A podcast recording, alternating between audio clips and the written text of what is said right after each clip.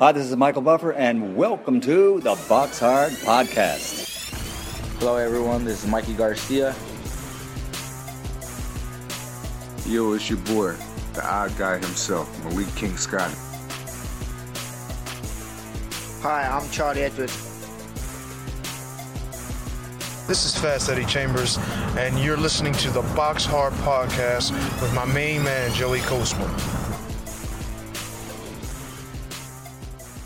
Hello, everybody, and welcome to episode 178 of the Box Hard Podcast. I'm your host, Joey Coastman. I'm joined, as always, by the infamous Mr. Ayaz Sumra. Ayaz, how you doing? I'm good, Joey. Yourself?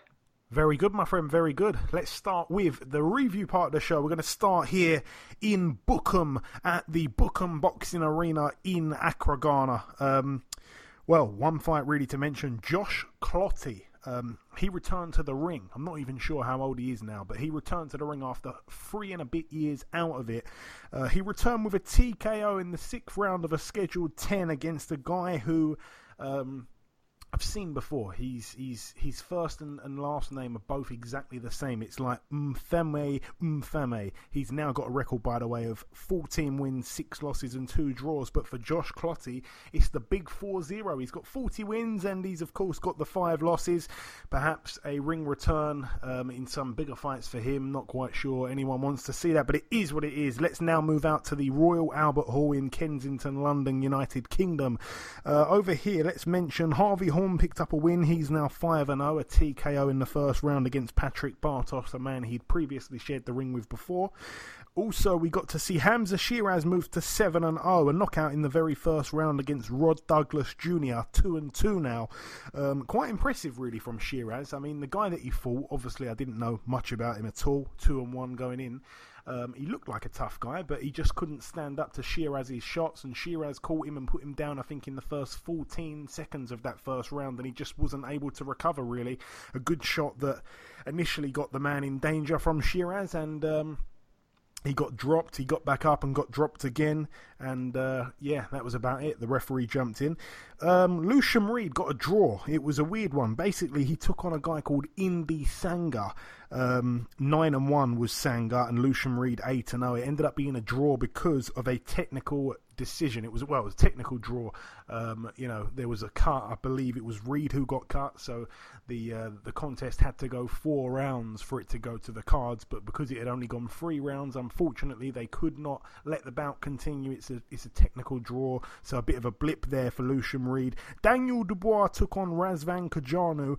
Um, it was for the vacant WBO European heavyweight title. Cojanu 16 and five. Like I say, the real claim to fame came from a WBO world title challenge to Joseph Parker, in which he went the distance. He didn't get stopped, but he had been stopped by Luis Ortiz in two rounds. Luis Ortiz, a real good fighter, Ayaz, but Daniel Dubois was able to do the exact same thing. He got him out there in that second round, and he is now successfully 10 and 0, Daniel Dubois, and obviously he's going to get a, a top 15 ranking now, even perhaps a top 10 ranking with a WBO after picking up the WBO European heavyweight strap.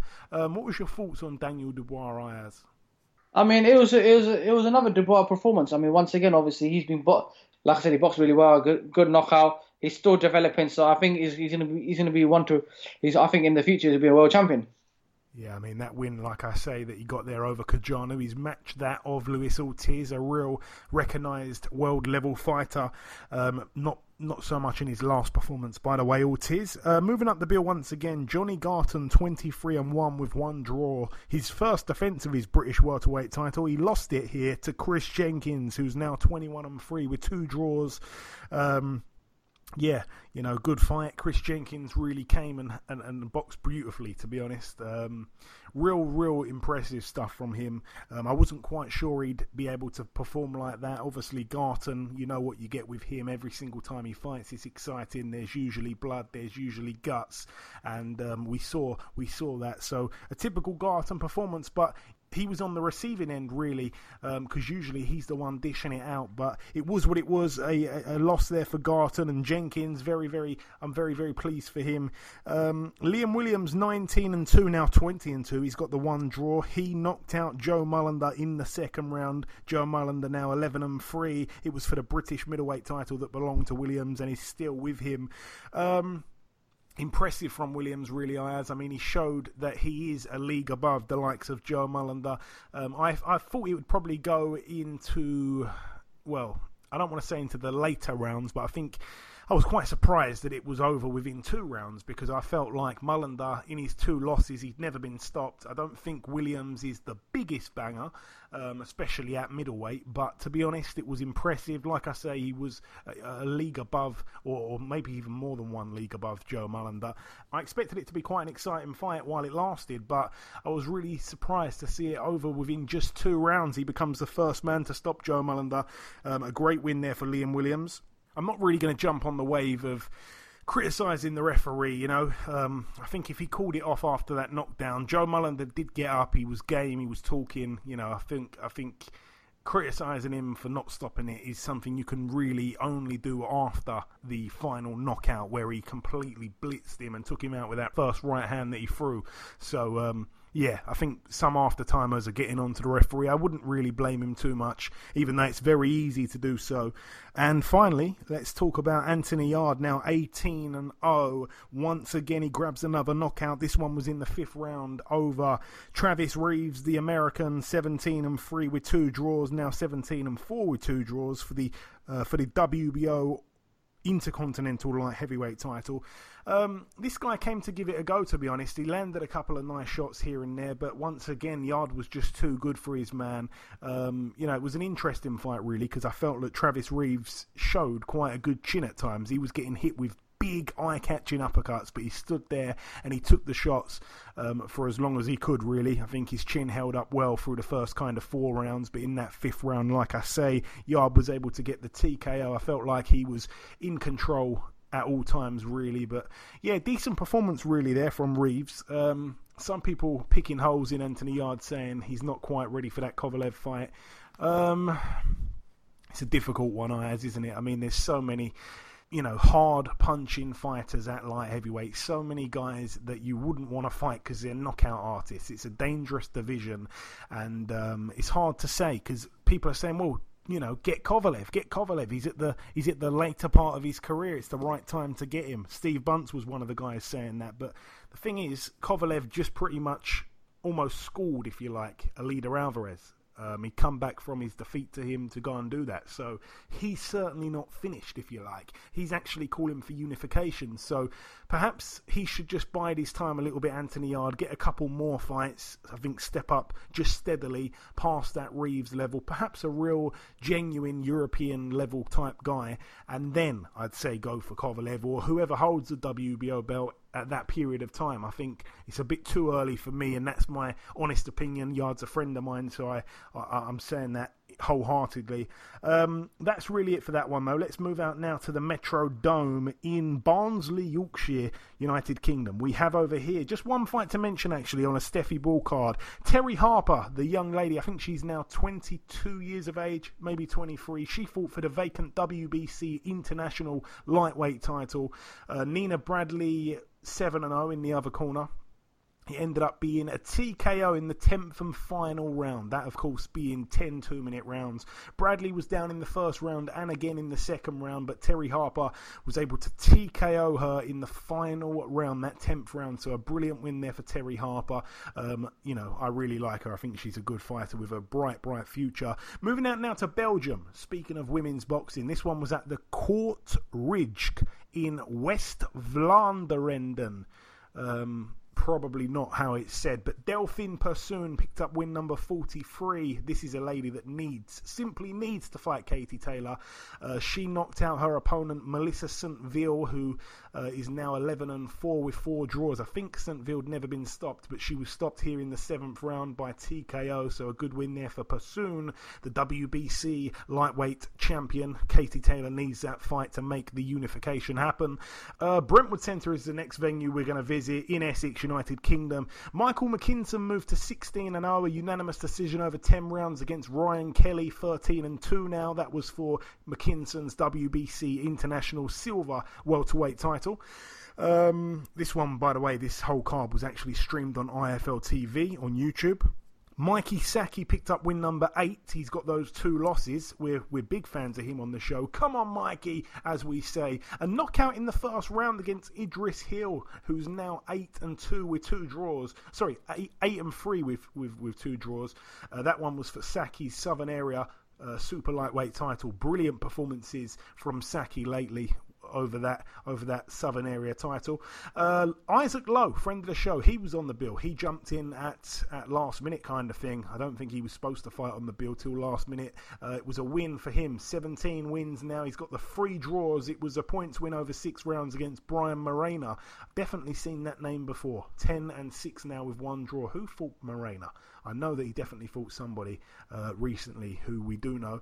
Uh, Harley Benn moved to 6 and 0, points win over four rounds against Jybald Omier, who's now 4 and 34 with one draw.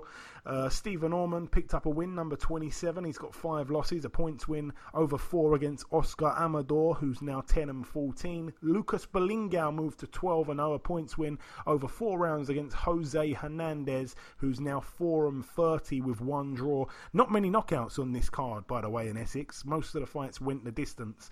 Uh, most of them were six rounders and four rounders, maybe one eight rounder, one ten rounder. Um, so quite a packed night of, of action there. Moving out now to the town hall in Walsall, West Midlands, United Kingdom. Tommy Langford, friend of the show, picked up win number 21. He's got three losses. It was a points win over six rounds against Baptiste Castanaro, who now has a record of 8 and 17. Uh, moving out now to the Dignity Health Sports Park in Carson, California, USA. This one was uh, was a PBC card, obviously. Let's start with the undercard. Jesus Cuellar, he picked up win number 29. He's got three losses, a knockout in the second round against Carlos Padilla, the overmatched fighter. Uh, 16 and 10 now with one draw. Also on the bill, we got to see Damian Vasquez, a young prospect. He tried to step it up and get a win over Juan Carlos Payano. It wasn't to be. Payano ended up getting the win. Not so surprising there, really, because it was a big step up for Vasquez. That was an eight round unanimous decision there for Payano. Efe Ajagba moved to 9 0. He took on Amir Mansour, the 47 year old heavyweight, who I believe is only about six foot one. Anyway, it was a knockout, like I say, um, after two rounds. It was actually a retirement. Uh, the, the, corner stopped the bout after that second round. He didn't come out for round three. He was down twice in the first round also. Um, he was just taking a complete beating. Amir Mansour now 23 and 4 with one draw. Efe Ajagba, like I say, 9 and 0. Robert the Ghost Guerrero picked up win number 35. He's got six losses and a draw. He made his opponent retire on his store after five rounds. A retirement there from Hevinson Herrera, now 24 and 17 with one draw. Very much overmatched, like I say.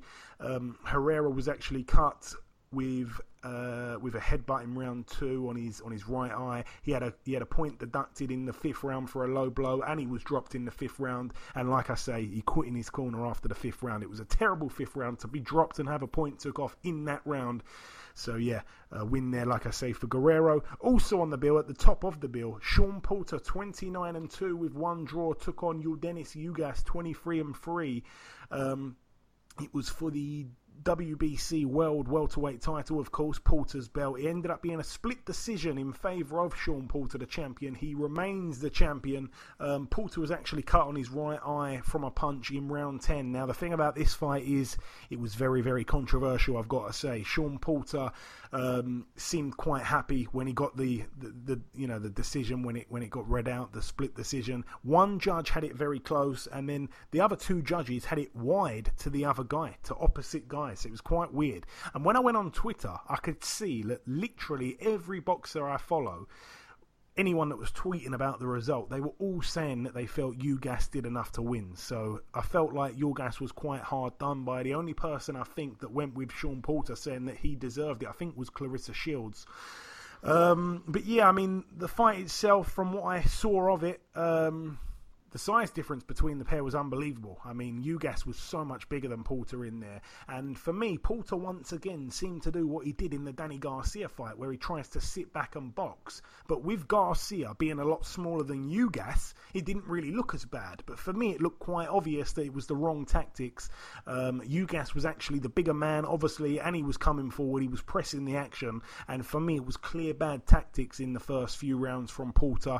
Again, for me, he should just do what he does best and swarm his opponent and come forward and try and, you know, have a tear up if you like. And I wasn't actually scoring it, but I did feel like Ugas boxed really well. And I did pick Porter to win on points, by the way. That was my prediction. A lot of uh, people thought that Porter would win by knockout. And yeah, I think that's what you went with, Ayaz, and the listener. So I gained a point uh, on, on the prediction league. But yeah, not too surprising really to see Porter get it on points. Um, I feel like Ugas had to really win clearly for it to be you know, for it to go in his favour. I don't agree with either of those big wide scorecards. That seemed very fishy, but the the one that was very close just had it to Porter, and that one was the only one where, weirdly, he was right about it being a close fight, but I felt he probably should have given it to Ugas. But it was what it was. Um, not really surprising, but Ugas again he announces himself as a big player there at 147, a good fighter. He could he could give well, I tell you what, I'd stay well away from him if I was Keith Thurman at the minute. Keith Thurman on his last performance, oh, that'd be a tough fight for him. Um, just talking of the predictions, actually, let's talk about them. Uh, just to confirm, you went with Porter by knockout, Ayaz so did the listeners. So, like I say, I went with points. I gained the point there. Um, the Frank Warren bill, we had three predictions. I went with Yarde, Dubois, and Williams all to win by knockout. So did you, Ayaz, and so did the listeners. So we all gained three points there. Um, and talking about the other ones now, let's let's go over to the Turning Stone Resort and Casino in Verona, New York, USA. Let's start with Sergey Kuzmin. He moved to 15 and 0, but it wasn't very easy to do so. It was for the WBA Intercontinental Heavyweight title. It ended up being a majority decision over 10 rounds in favor of Kuzmin. He took on Joey Dawejko, who's now 19 and 7 with four draws. Very very close fight. Like I say, one judge giving it to uh, two, well, two judges giving it to Kuzmin and one judge giving it a draw. So a very close fight. Even the judges that gave it to Kuzmin had it real, real close. A fight that wasn't close though. Callum Johnson now 18 wins and one loss. Uh, he TKO'd in three rounds Shawnee Monaghan, who's now 29 and three. Brilliant performance from Callum Johnson. He was way too good for Monaghan. I mean, he simply smashed through him. And Monaghan was actually saved by the bell in the second round after being dropped, and he was very lucky to make it into the third. And he was really busted up pretty much within the first round. So, um, yeah, a brilliant, brilliant win there for Callum Johnson to get the TKO in the third round. The referee jumped in. Shawnee Monaghan didn't really have anything to complain about. Also on the bill, Maurice Hooker, 25 and 0 with three draws. Uh, he took on Mikel Lespierre, who's now 21 and 1 with one draw. It was for the WBO World Super Lightweight title. First real thing to say, there was levels. I mean, Lespierre you know, he was trying to put it on Hooker at times. He was coming forward, trying to back Hooker up, but he was being hit when he was coming in, and he wasn't really getting anything off himself. Uh, from the fourth round, I think it was uh, Sean Porter and Ugas. That fight started, so it was clashing, and I was pretty much flicking between the two fights.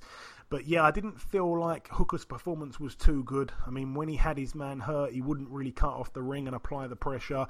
It was like he wanted to go the distance. I felt like he should have probably had his man out of there. And I was also thinking, imagine if this guy, Lespierre, was in there with Regis Prograis or, or Josh Taylor, a man that we're going to be speaking to in the show a little later on. If, if this guy, Lespierre, was in with those guys, he's getting stopped. He's probably getting stopped within, within four, five, six rounds. Um, so yeah, I wasn't really impressed with Hooker despite him having Lespierre down twice during the fight. It was a very lopsided points win over 12 for him. He's still undefeated, though. He's still the WBO world champion. And the main event, Dimitri Bivol, 15 and 0. He took on New York hard man Joe Smith Jr., 24 and 3 now. And Bivol is 16 and 0. It was for the WBA world light heavyweight title. A unanimous decision over 12 rounds. Once again, Ayaz it was a fight where I predicted that. I actually said I felt like Bivol could get carried to points by Joe Smith Jr., and it is what happened. So I was really, really happy with that. Um, I actually got six points out of six, and I don't think the listeners or yourself will be too pleased about that because it means I'm really very close now to reaching that goal of 100 correct predictions. Um, I, as you, went with Bivol by knockout and Johnson on points. Um, neither of those happened, so no points there. Uh, the listeners went with Bivol by knockout. That didn't happen, but they did correctly predict a Johnson knockout. But like I say, I went with Johnson by knockout and Bivol on points. So all in all, last week I gained six points over the weekend just gone. You gained three Ayaz and the listeners gained four. So I think that means that you guys are, are tying on points, but I'm pretty much flying away now in the lead. Um, we will total them up at the very end of the show. Um, but yeah, back to that fight there, Bivol and Joe Smith Jr. I mean, Bivol was just a league above once again. He had that world class cut that uh, that that Joe Smith just didn't have, and he had too much class. Um, although Bivol doesn't really seem to have the power that perhaps Kovalev and Beterbiev possess. I feel like he's arguably the most technically sound of the three. Um, I like the way how he circles out of danger, and by doing that, he basically spins you around and has you backed up near the ropes. And you know, he's a great combination puncher, and once again. Um, you know, he, he, he put on a good performance. It was very dominant. Um, he, he, he did everything right. He didn't really put a foot wrong. He got caught with a shot after the bell that seemed to wobble him.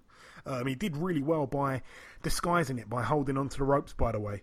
And at the end of the fight in that 12th and final round, Bivol finished really, really well, really, really strong. And he had Smith pinned on the ropes and he was punishing him. And Joe Smith kind of got saved by the bell, it would seem. The referee could have jumped in had it gone a further five or six seconds for me. But a dominant win there for Bivol.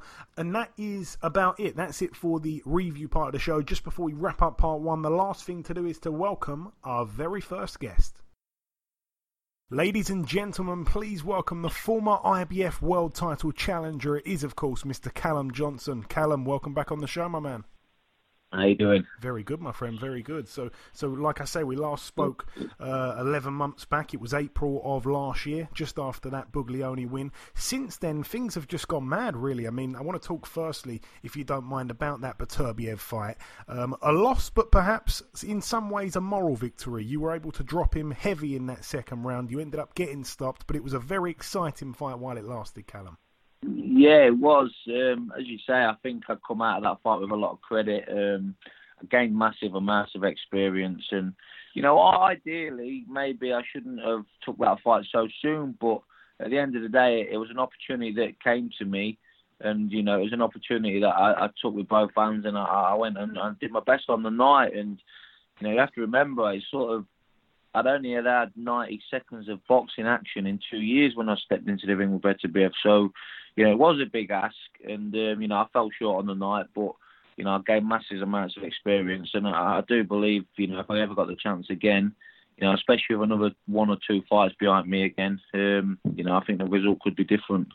And you talk there about the experience that you gained. Also, I believe your stocks really went shooting up after that fight. It just goes to show what can happen if you make a gallop to world level, but you give it your all, and so to speak, go out on your shield. You really did earn the respect of the boxing fans uh, worldwide that night. Um, and then, and then, obviously, just the other night, you returned to the ring in New York against Shawnee Monaghan. Uh, we do fight predictions for all the best fights each week on this podcast, and myself and the listeners both predicted you to win by stoppage, but perhaps not as early as you did. You went through him like a hot knife through butter, or a laxative, as Derek Chisora would put it.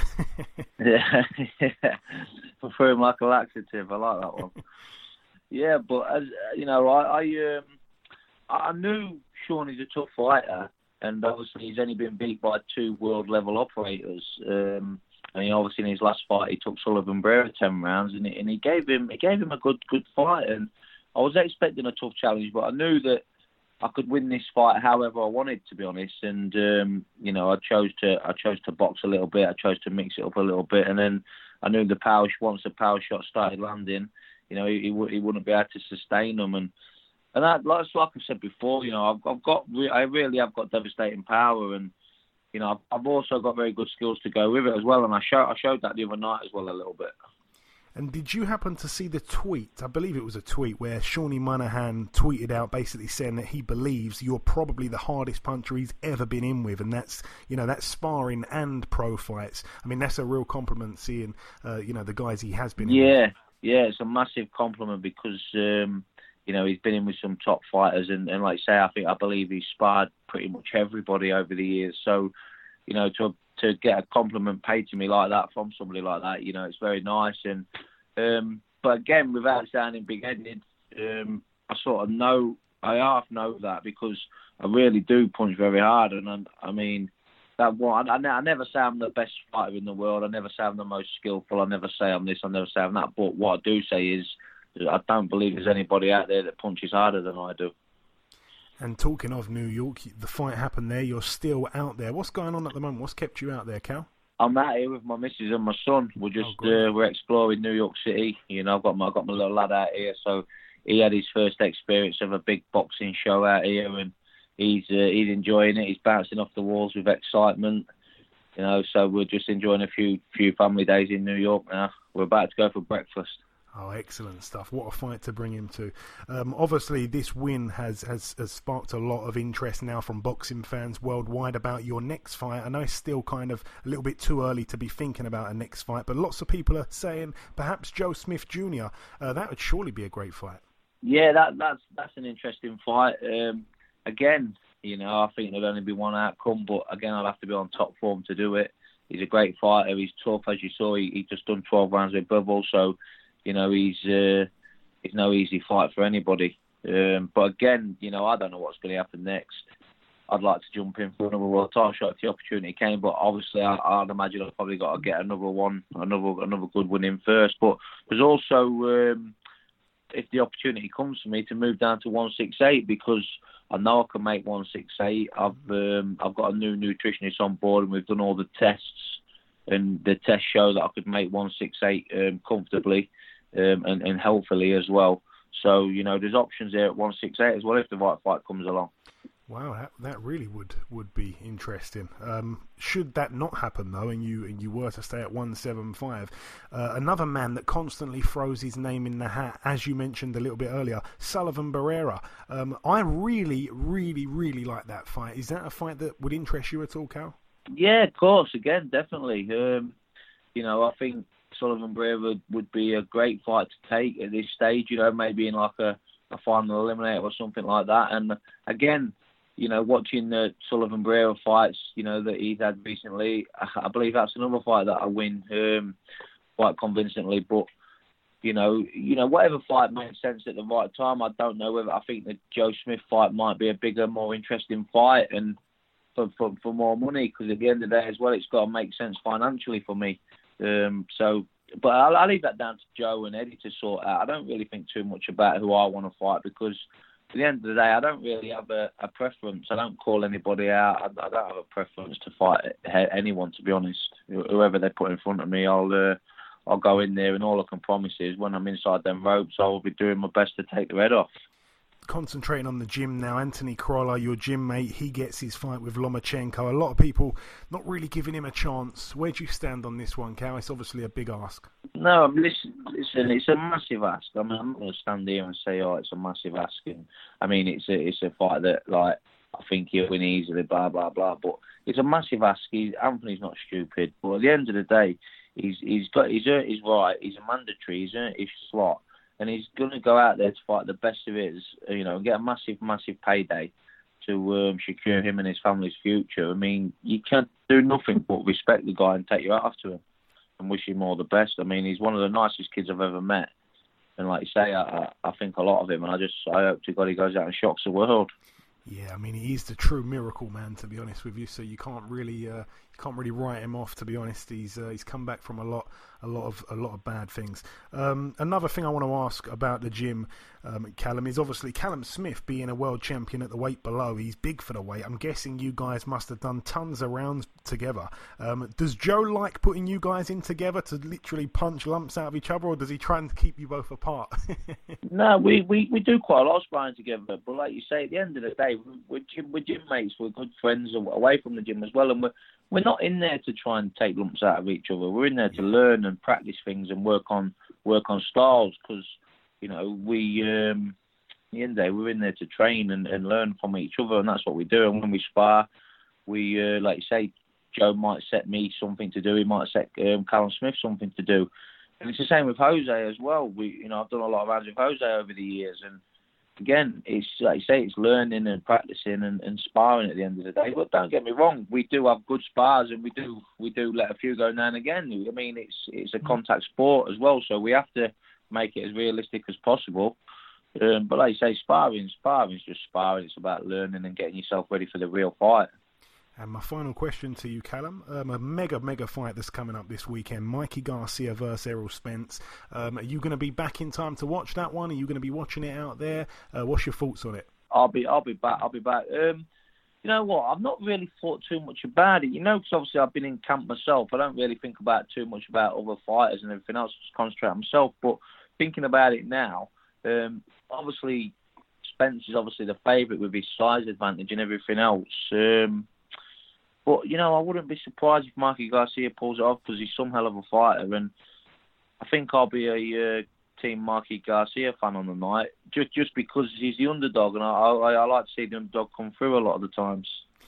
Yeah, I agree. I'm Team Mikey as well, and uh, fingers crossed he gets the job done. But it is a hard task. But listen, Callum, it, it, truly has been a pleasure catching up with you, my friend. Congrats once again on your win. You really did steal the show on Saturday night. I look forward to speaking with you again in the near future. Thank you very much. Appreciate your time. Okay, now it's time for part two on this week's show. This part, of course, the news part of the show. Ayaz, take it away. The first news that Anthony Ogogo has retired from boxing. Yeah, very, very sad. Um, obviously, you know, that fight he had against the guy, Craig Cunningham, it was when he lost the fight, and we all thought he'd probably win that fight, but Cunningham was a good fighter, and he boxed to a brilliant game plan that night, and he really, really impressed me, Craig Cunningham. I think he's now retired, unfortunately. But um, yeah, I mean, that was a brilliant performance from Cunningham. Take nothing away from him, but obviously Anthony Ogogo couldn't continue in that fight due to the eye injury. And since then, he's had this ongoing battle with his eyes. He's had various operations. He's had scalpels and pins stuck in his eyes all over the world. He's travelled, and as he said before, he spent more money trying to get his eyes fixed than he's earned in his whole boxing career, which is really sad. And he did all of the things he could possibly do to try and get his eyes right to return to a ring, and it just wasn't to be. He couldn't do it, so he's finally had to announce his his retirement from boxing. It's very very sad because he's a nice guy. And watching all the journey that he's gone through, I mean, he likes to put these vlogs out, and you watch the vlogs, and he's like in you know in in America somewhere at a top hospital, and he's really you know he's really really got the belief, he's really got the, the hope and you know the drive, the determination, and everything, the patience as well, which which is very you know a very underrated part of the whole thing. He's had the patience. He's been waiting around. He's been training every day, hoping that they give him the go ahead, the green light to carry on. But unfortunately, it isn't to be. So he hasn't really got a choice in the matter, and it's very sad. It's tear jerking actually. It's just a shame. I mean, he he obviously won a bronze medal in that 2012 Olympics, and he will always now be a you know a, a guy that was a, just a serious underachiever. It would have been really interesting to see where his career would have panned out and would have gone because he was obviously with Golden Boy um, when he turned pro, and he just wasn't able to hit the heights that he had the potential to.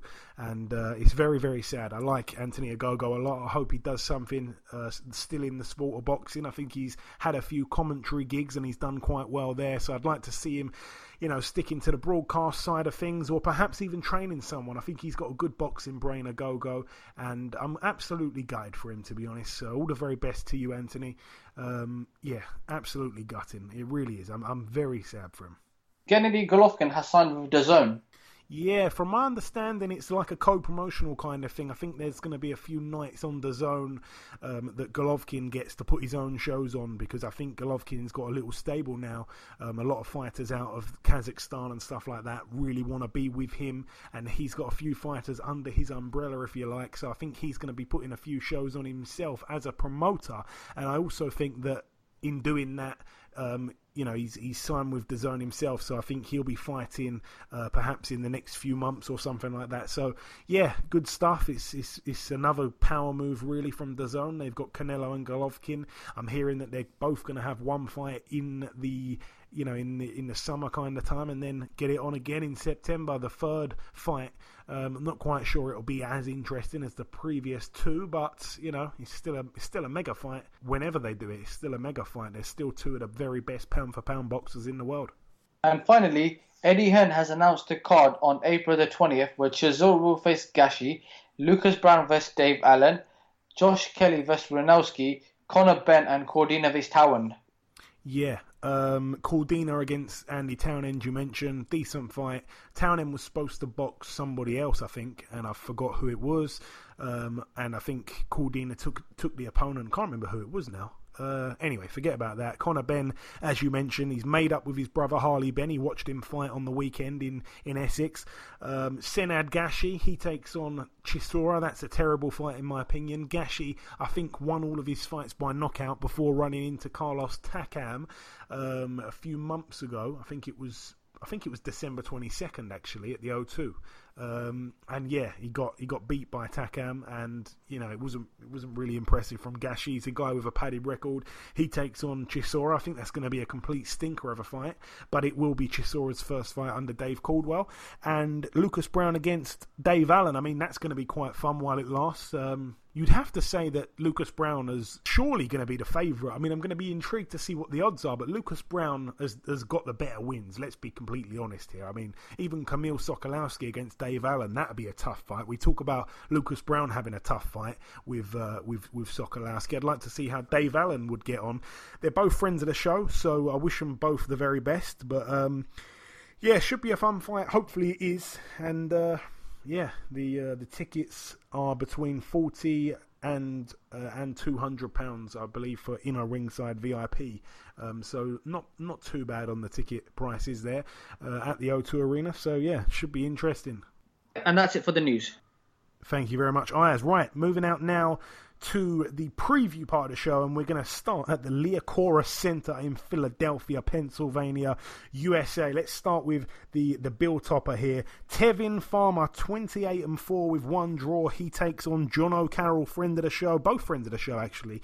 Uh, Jono Carroll undefeated still. Um, a lot of people think he shouldn't still be undefeated because he got a draw in his last fight against Guillaume Frenois. Uh, Carroll now 16 and 0 with that one draw. It's for Tevin Farmer's IBF World super featherweight title. Um, if we're being honest, Ayaz, we like Jono Carroll. We love his beard, but um, you know, I just don't think it's enough to beat Tevin Farmer. Tevin Farmer is overlooking Jono Carroll, and so is Eddie Hearn, because I've heard about an apparent offer of um, doing a unification with Gervonta Davis, and I've heard five million dollars being uh, being pumped around in the air. But yeah, they're overlooking Jono Carroll, and for me, it's just a little bit like James Tennyson. I mean, I think Carroll and Tennyson, I think that's a good fight, to be honest. I think they're both at similar levels, really. So look what Tevin Farmer did to, to James Tennyson. He stopped him, didn't he? But Jono Carroll's really, really confident. I'm just not sure he's he's at that level, and um, we wish him all the best. I've tried to get him on the show many, many times um, before this fight, and we can't seem to do so. Same for Tevin, really. So. Uh, it is what it is. But Tevin's a love hate kind of guy, and uh, I wish them both all the very best, to be honest. But um, I can only see one winner. I think Tevin wins that one quite comfortably, perhaps even stops his man. We should have done the predictions on that, but um, we didn't. So apologies for that. Also on the bill, we've got Katie Taylor, 12 and 0. She puts her IBF, WBA, and WBO World Female Lightweight titles on the line. I'm not sure she's got all those belts. Maybe the other lady's got one of the belts. Um, not quite sure. My apologies there. That's a 10 two minute round contest against Rose Volante, who's also undefeated, 14 and 0.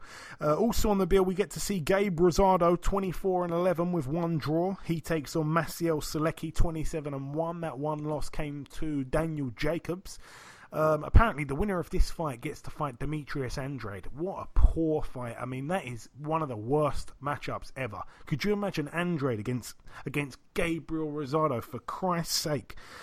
Oh boy, that's a 10 rounder there. Um, friend of the show, Hank Lundy, one of my favourite people to interview. He's really fiery, real exciting, uh, exciting fighter, and he will fight anybody. He's a typical Philadelphia fighter. He'll fight anyone, anywhere. His record 29 and 7 with one draw. He's on a search for win number 30. He takes on Avery Sparrow, who's 9 and 1. That's a 10 rounder there. Luke Campbell also gets out. Another friend of the show, a few friends of the show on this bill actually. 19 and 2, Luke Campbell. He takes on Adrian Young, 26 and 5 with two draws. Daniyar Yeleussinov's in a step up here, 5 and 0. He's in an 8 rounder against Silverio Ortiz, who's 37 and 23. This will be his 61st fight. That's some serious golfing experience there. And John Joe Nevin, 11 and 0, takes on Andres Figueroa, 9 and 3. That's a six rounder there. Uh, moving out now to Japan at the Memorial Center in Gifu, we get to see Kosei Tanaka, 12 and 0, put his WBO World Flyweight title on the line against Ryoichi Taguchi, 27 and 3 with two draws. Um, yeah, I can see that one going points. I think Tanaka probably gets that one on points. Moving out now to the York Hall in Bethnal Green, London. Couple fights to mention over here. Um, Linus Udofia, 12 and 0. He's in a 10 rounder against Darren Cordona, who's 7 and 3 with one draw. Also on that card, we get to see Tunji Agunia. Um, he goes under the alias of Uncle T. Now, what I like about Uncle T, he's 5 and 0. He's an 8 rounder against Justin Menzie, who's 4 and 3 with one draw. Tunji Agunia actually has his own YouTube channel. He's the only guy, as far as I know, who actively boxes. I think he's with Steve Goodwin. And he also has his own YouTube channel. He's also at all the fights, getting accredited, doing the you know the post-fight interviews with his camera. And he, as far as I know, is the only guy, especially from the UK, especially from London, who actually fights as well as does his bit for the media. So I respect Tunji Agunia. All the very best to you in that eight rounder there. Moving out now to the Harvey Hadden Sports Village in Nottingham, Nottinghamshire, United Kingdom. Will Carl Froch be in attendance? Perhaps not. Uh, topping the bill for the English welterweight title, Eku Essuman, 9 and 0, takes on Tyrone Nurse, 35 and 5 with two draws. Tim rounder. You know, I don't really know much about this Essuman even though he's the English welterweight champion. I've never seen him box before, but he takes on Tyrone Nurse, a guy who is a really good fighter, probably an underachiever to be honest. He's got so many wins, and he hasn't really moved on from domestic kind of level, really. Um, but he is probably at the tail end of his career. I think he's coming off three back to back losses, unfortunately. So perhaps Essuman will get Nurse at the right time, or perhaps Nurse will come back from those three losses and get a win here over a man that's probably thinking that Nurse is done. So that that could be interesting. Moving out now to the House of Blues in Boston, Massachusetts, USA. Uh, friend of the show once again, Gary Spike O'Sullivan. He looks for win number 30. His record 29 and 3. He's in an 8 rounder against Kiari Gray, who's 16 and 4. I think he's got 12 KOs from his 16 wins, so bit of a puncher there. Could be interesting that one. Um, I'm moving out now to the AT&T Stadium in Texas, USA. This one going to be shown on ITV4. They finally delivered for us on ITV4. This fight is a mega fight, Ayaz. Errol Spence Jr., 24 and 0. He puts his IBF World Welterweight crown on the line against Mikey Garcia, 39 and 0. The first boxing voice that you hear aside from Michael Buffer, the first boxer that talks on the intro. Um, what a fighter Mikey Garcia is. What a fighter he is. What balls he's got to move up two weight classes here against Errol Spence. Mikey Garcia, Errol Spence, I has talked to me. Two of the very best. I mean, it's going to be a very, very good fight. Obviously, Mikey Garcia is stepping up two weight classes to fight Errol Spence, who's obviously uh, beat Kell Brook. I mean, this is going to be a very tough fight. This is going to be a tough fight for Mikey Garcia to, to fight Errol Spence. Obviously, but both great fighters, both technicians, both uh, both got a lot of knockouts. So if I'm going to go with a winner, I'm going to go with Errol Spence to beat Mikey Garcia on points because I think Errol Spence the bigger guy, and I think that's what's going to cause Mikey Garcia. But I wouldn't be surprised if it comes to a draw. A draw. Ooh, you're throwing that one out there. Okay. Um, I mean, look, this is how it is for me. This is the way I see it. I'm a big fan of Mikey Garcia. Some people would say I'm not Errol Spence's biggest fan because I just can't sit here and say he's the best fighter at welterweight. I can't do it. He doesn't have the wins. I mean, his best wins against Kell Brook, who obviously killed himself to make 147. He was coming down two weight classes to fight him, let's be honest. Um, aside from that, he's got wins over Lamont Peterson, smaller guy. He's got wins over uh, Chris Algieri, smaller guy. Nothing's really impressive about Errol Spence. I know he's dispatching of these guys, and that's the good thing. That's what it is. But aside from that, he's fighting smaller guys. He's not fighting true welterweights, man. And for me, that's why I just can't say he's the best welterweight. If you're going to rank people, you need to rank people on their wins at that weight. Do you know what I'm saying? So it's like this. It's like, I'm going to put it for you quite simply here. Usyk, all of his wins have been at cruiserweight. He moves up to heavyweight. He hasn't had a fight yet. You can't just say he's the number one or number two or number three heavyweight. We haven't seen him fight a heavyweight yet. At least not in the uh, not in the pro ranks. So we haven't really seen Errol Spence fight a proper welterweight aside from Kell Brook, who was weight drained, who was probably winning the fight until he ran out of steam. He got his eye smashed up against Golovkin in the fight before. His eye got smashed up again against Kell Brook. Uh, sorry, against um, Errol Spence in the fight that I'm talking about. So for me, not much has been too impressive for me. That's just for me. I'm not saying you have to go by my rulebook, but for me, Keith Thurman's wins over Danny Garcia and uh, and Sean Porter, they make him, in terms of resume, he's got the best wins of any 147 champion right now, and that's whether you like it or not. So he he may not be the best welterweight in the world, Keith Thurman. He may not be, but his resume says he is. And until he loses, well, I don't know. It's up for debate. Terence Crawford's doing the same thing. He's come up. He's got a couple of wins. Can you say he's the best? I don't know. It's hard to it's hard to tell. It's it's hard to tell. But anyway, um, Mikey Garcia's moving up two weight classes. I think Mikey Garcia's got the better skills. I think he's the better tactician. I think, of course, the power is with Errol Spence. I don't think Mikey's really carried his power up to 140. You know, some people say, oh, he didn't even get Broner out of there. And I just think to myself, Broner's got a well good chin. He's got a fantastic chin. He got up from Maidana's punches twice. And Maidana punches harder than Mikey Garcia, especially at the weight that they fought at, which I think was welterweight, by the way. So Mikey Garcia's power, has it gone up with him? It's hard to tell. I'm not quite sure it was there at 140. Like I say, fought Broner. Um, didn't really trouble Broner with his power. Um, obviously, against Lipinets, he dropped him, but he didn't actually finish him, but Lipinets is a tough, tough guy. And they're the two fights that we can read into. But this time he's really packed on the muscle. Um, he's you know he's trained at a new gym and stuff like that. I think he's under the snack system now, the SNAC, Victor Conte, his his project, and um, he looks like a different fighter. He's packed on that muscle, and I think he will be uh, quite a you know, a fairly good puncher at 147. I don't see him troubling Spence with his power at all. I think that the fight does go the distance. I think Mikey Garcia gets it on points. I'm going against the grain, and the listeners have gone with Spence by knockout. Like I say, it's a bit of a it's a bit annoying with Spence because once again he fights a guy who's not a true welterweight either. It's, it's just so annoying. I want to see him fight the true guys that are you know that are the real champions established at 147. Perhaps they don't want to fight him, but until he fights those guys, until he beats those guys, you know, it's, it's, it's, it's just not good enough to be at that number one spot for me. So for me, he may win on size, but I just think Mikey Garcia is too smart for him, too good for him, and I think Mikey Garcia wins this fight and, you know, even goes in the top three of the pound for pound list. But again, I don't overly rate Errol Spence yet, just until he gets a, a, couple of good wins. Let him fight Thurman, let him fight Sean Porter, let him fight Ugas, let him fight someone like that. It'd be interesting to see how he looks against those guys there. Um, but yeah, enough enough of going in on Errol Spence. Good fight. I, I think Mikey Garcia wins. Um, also on the bill, David Benavidez, 20 and 0. He takes on J'Leon Love, friend of, both friend of the shows once again. J'Leon Love, 24 and 2 with one draw. That's a 10 rounder there. Uh, what's your prediction on that one, Ayaz? Benavidez and J'Leon Love? Uh, I'm going to go with Benavidez to win by a knockout. Benavidez knockout. Okay, quite a popular answer there. We've all gone with that one. Uh, just checking the Twitter. Yeah, we've all gone with, with Benavidez by knockout. J'Leon Love's a great guy. I don't want to see him get hurt here, but I think he's being overmatched, to be honest. Uh, Luis Nery also gets out on the card. 28 and 0. He's in a 10 rounder against McJoe Arroyo, 18 and 2. It's a great card, by the way.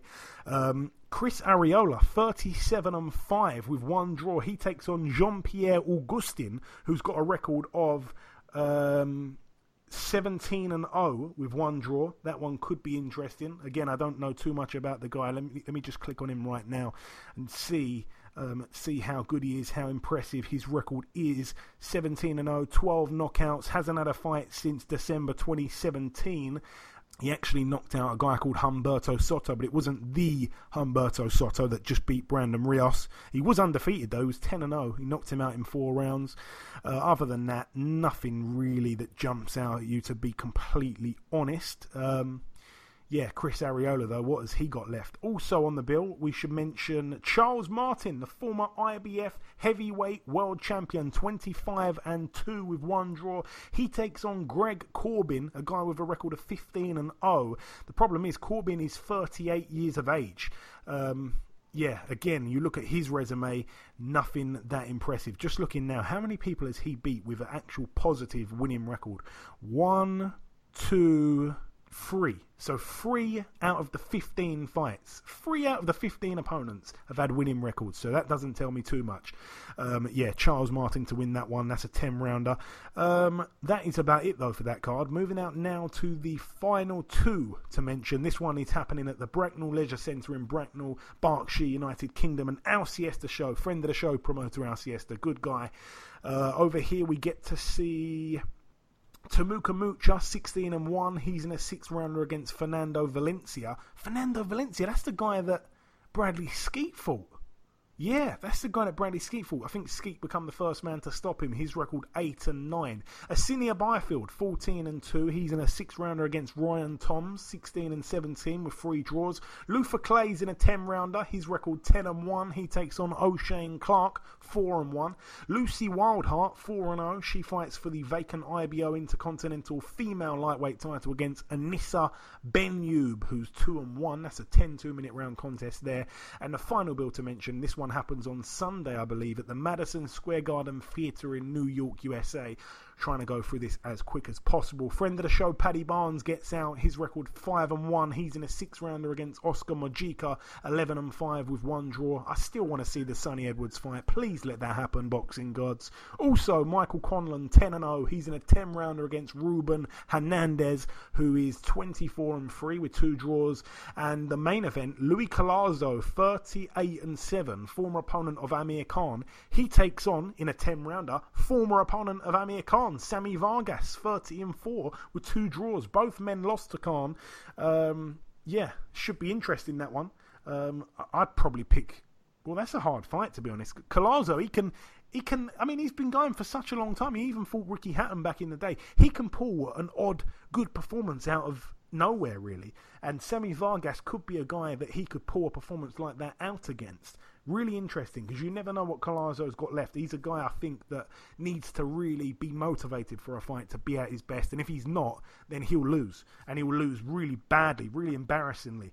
But anyway, that's about it for the preview part of the show. It's been a long show. We've brought you the first guest, we brought you the review part. That's the preview part done. Ayaz did his magic in the news segment. And just before we wrap up part two and end the show, the last thing to do is to welcome guest number two. Ladies and gentlemen, please welcome the undefeated WBC Silver Super Lightweight Champion. It is, of course, Mr. Josh Taylor. Josh, welcome to the show, sir. Hello, how are you doing? Hey, very good, my friend. Even better now that you've joined me. Like I say, Josh, you're you're set to fight on May 18th in Glasgow. The opponent is set to be Ivan Baranchyk for his IBF World Title. What do you know about Ivan? Josh seems to have quite a fan-friendly style. A lot of people like the way he fights. Yeah, he's got a he's got a you know an all out guns all guns blazing kind of style. Um, you know, it's all action. You know, he doesn't take a step back, comes forward, likes to put the pressure on, and and he's also he looks pretty strong as well. So yeah, he's got he's got a he's got a good fighting style. He's undefeated. I think it's I think it's 19 and 0, is it? I think it's 18 or 19. I think it's 19 and 0, maybe. Yeah, yeah, and um, you know, so yeah, he looks pretty strong. Um, but no, I'm I'm feeling I'm feeling uh, super confident in this fight. Um, I'm, I'm feeling really confident in this fight. Actually, I think I think his his style is, is tailor made for me. I think he's uh, I think I'll, I'll, I think I'll open up like a can of beans. And do you identify Baranchyk as the best fighter that you'd have fought thus far in the pro ranks, or would that still be Postol? Um, I would say I would say probably in terms uh, learning uh, the Postol fight. Um, you know, I learned in there. Um, a lot of things in there actually. You know, um, a lot of things about myself as well that I thought I, that I already had that I now know that I do have. So, yeah, um, I'd say the probably the Postol is probably the best fight so far. I think this fight here with Ivan will be more of a physical fight, but um, it's one that I'm I'm real comfortable and real confident confident in winning this fight and in good fashion as well. And obviously, I can't really not mention this scare. You know, some of the rumours, obviously, we've heard about Baranchyk possibly pulling out the tournament. I think it goes without saying that all of us hope the rumours are just rumours. Have you been well informed during this whole thing, or, or has it been a bit of a distraction at the back of your mind, kind of thing? Yeah, it's been a little bit of a, a distraction. Um, you know, it's uh, all these different rumours going around that he's pulling out and then he's in and then he's not in and that sort of stuff. But um, as far as I know at the minute, the fight's going ahead. Um, you know, I've received the, the fight contracts and stuff through, so it's going ahead, and uh, I'm training as if it's going ahead. You know, I always have been, even with all the stories that were going around. I was still training and preparing like like it is going ahead. So um, I'm, my my my mindset is that the fight's happening, so I'm training as if it is happening. Absolutely, 100%. And the final of the World Boxing Super Series that everyone would love to see is, is yourself and Regis Prograis. Now, in my opinion, you two guys are the best two at 140. Um, do you believe that you and him mm-hmm. are the two best? Yeah, I'd say, I'd say so. Yeah, um, I mean, I think him, himself, and, and myself are the kind of two guys that are game and willing to fight anybody. Um, and it's and it's good that me and him are sort of locked into this tournament because then all the other politics and stuff like that in boxing won't get involved while we're in this tournament. You know, because all the other the other champion Jose Ramirez decided not to come in, um, and if he wanted to, he wouldn't fight any of us as a mandatory or a voluntary defence. You know, if he if he had to fight a voluntary defence, he wouldn't choose any of us. He would choose an easy route, um, and he always has. I think he's always had easy fights. Um, whereas this tournament, um, Prograis and I are the, I believe, the two best in the division, and we'll and we'll face each other in the final. And I want to talk about your training scenario. You've trained with Shane McGuigan since day one. Obviously, since that time, you know, you've had the likes of Carl Frampton, David Haye, George Groves, all these big names come and go. What was yeah. it like for, for Shane in terms of dividing his time between you all? Or are you someone that, that kind of, you know, likes to do their own thing in the gym, or perhaps you need that one on one attention? Um, if, if the latter is the case, then I'm sure that right now it's, it's a great time for you, this part of your career. It's the ideal scenario, all that time on you being the centre of attention, so to speak? Well, the thing is, we've always had we always had good time, and because Shane's camp has never been really um, a, a, number of fighters in the gym. You know, a whole load of fighters. It's just been maybe four fighters at a time, five fighters at a time. So we've always had the time needed that we need. I've always had the time that I need. I needed concentrated on me anyway. So you know, Shane done very well in balancing his time and um, with all the fighters. You know, obviously at the start, Carl was the Carl Frampton was was the main man. Um, but you know, I still, I still got my fair share of time and more time that I needed with Shane as well. So um, it's been really good. I've had no no complaints that way at all. None at all. No, it's, it's brilliant because, like I say, I think Shane's one of the most underrated trainers out there, and uh, you know, a lot of people would say you're one of the most underrated boxers out there. But it's great to see, you know, you both having that time now as you're moving on to the to the next stage of your professional career. The fight itself, like we say, it will take place in Glasgow. Now, I know for a fact mm. that the Scottish boxing fans are absolutely over the moon that you're fighting there in your first world title fight. Yeah. But not only that, also that you're bringing Manny Rodriguez and Naoya Inoue with you. How does it feel to pretty much single-handedly yeah. be spearheading Scottish boxing and bringing those big nights back to Glasgow, Josh? Yeah, it's brilliant. You know, it's good. It's, I feel good that you know uh, I'm giving the Scottish fans big nights again. You know, and, and big time back into Scotland. You know, big time boxing back into Scotland. Obviously, with Ricky Burns going on the slide a little bit now at the back end of his career. You know, um, it's good to be sort of spearheading the, as you say, spearheading Scottish boxing. We're bringing big shows back, and it's not just myself as well. Like you just said, and now coming to this, uh, coming to Scotland as well. Last fight was Burnett was over as a world title fight as well with Nonito Donaire. So yeah, there's there's big fights, big time coming back to boxing in uh, in Glasgow. So and in Scotland. So yeah, it's, it's really exciting times ahead. Yeah, for sure. And did you catch any of Maurice Hooker's win on the weekend at all?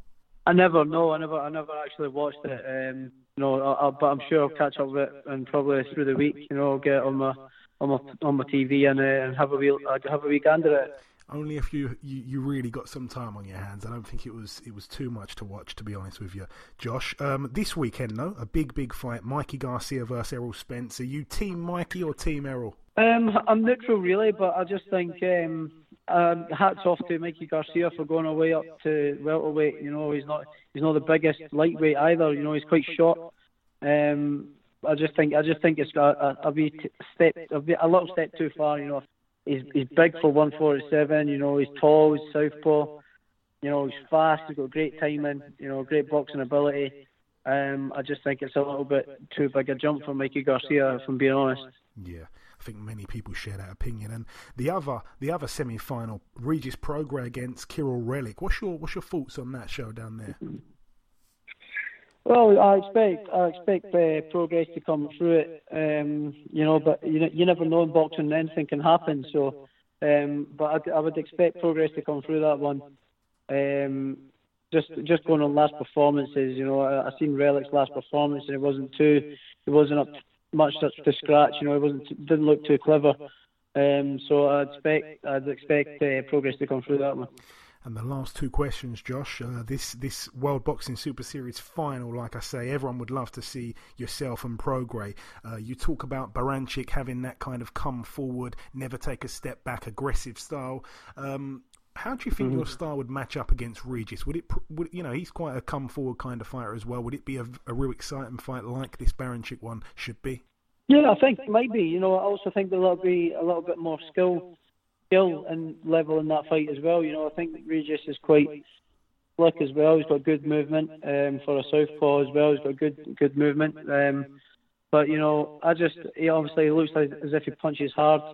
Um, but you know, everybody punches hard with these little gloves on, so it doesn't matter if he's really heavy-handed or not. It, does, it doesn't matter. I, I went to this tournament, and I think every one of these guys is really beatable, um, including Prograis as well. I think you know if that fight was to happen next week, I, I think I, I think I would win the fight hands down. So I'm super confident, and I'm really happy with the way everything's going at the minute, the way I'm performing at the minute. You know, I feel real confident. I believe this is my time to shine. So, um, like I said, the guys that are in this com- the competition, I think every one of them are beatable, and um, uh, that Ali Trophy's got my name on it already. I believe.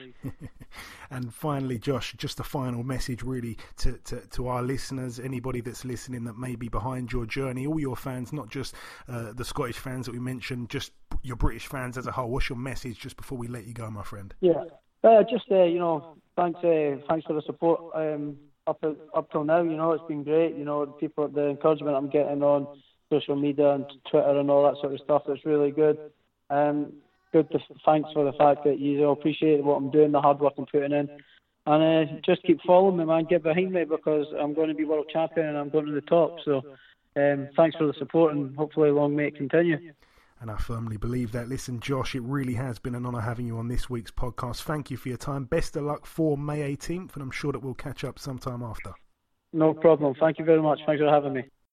Okay, and this wraps up episode 178 of the Box Hard podcast. I've been your host, Joey Coastman. Ayaz Sumra has been Ayaz Sumra. A big thank you to our two guests on this week's show the former light heavyweight world title challenger, Mr. Callum Johnson, and the undefeated super lightweight world contender, Josh Taylor, a man that looks certain to become a world champion in the very near future. I'd like to apologise for the slight echoing during that Taylor interview. It really wasn't actually on our end.